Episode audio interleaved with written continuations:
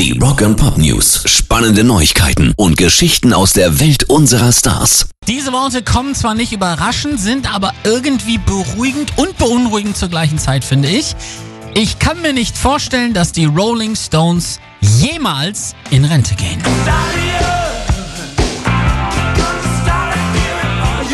Wer hat's gesagt? Natürlich ihr Gitarrengott Keith Richards höchstpersönlich. Man könnte es sicher auch einfach Gewohnheit nennen, sagt er. Ich meine, das ist einfach das, was wir tun. Und dann ist da noch das unlösbare Problem zwischen uns. Wer steigt als Erster aus dem Bus aus? Man muss rausgeworfen oder abgesetzt werden, richtig? So ist das einfach. Ich kann mir wirklich nicht vorstellen, einmal etwas anderes zu tun, sagt er. Generell natürlich cool, aber ich mag mir irgendwie auch nicht vorstellen, wie dann einer irgendwann auf der Bühne tot neben dem Drumstick herniedersinkt. Pop News. Und manche Dinge verwundern einen dann aber doch. Knallhart Meddler und Judas Priest Frontmann Rob Halford wird ein Blues-Album machen.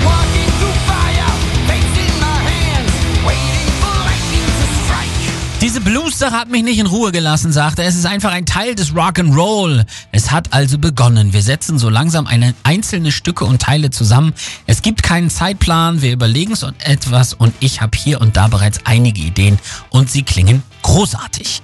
Wir sind in diesem Fall übrigens er, sein Bruder, sein Neffe und einige seiner besten Freunde und wir hier sind gespannt, was dabei rauskommt. Pairs Rock and Pop News.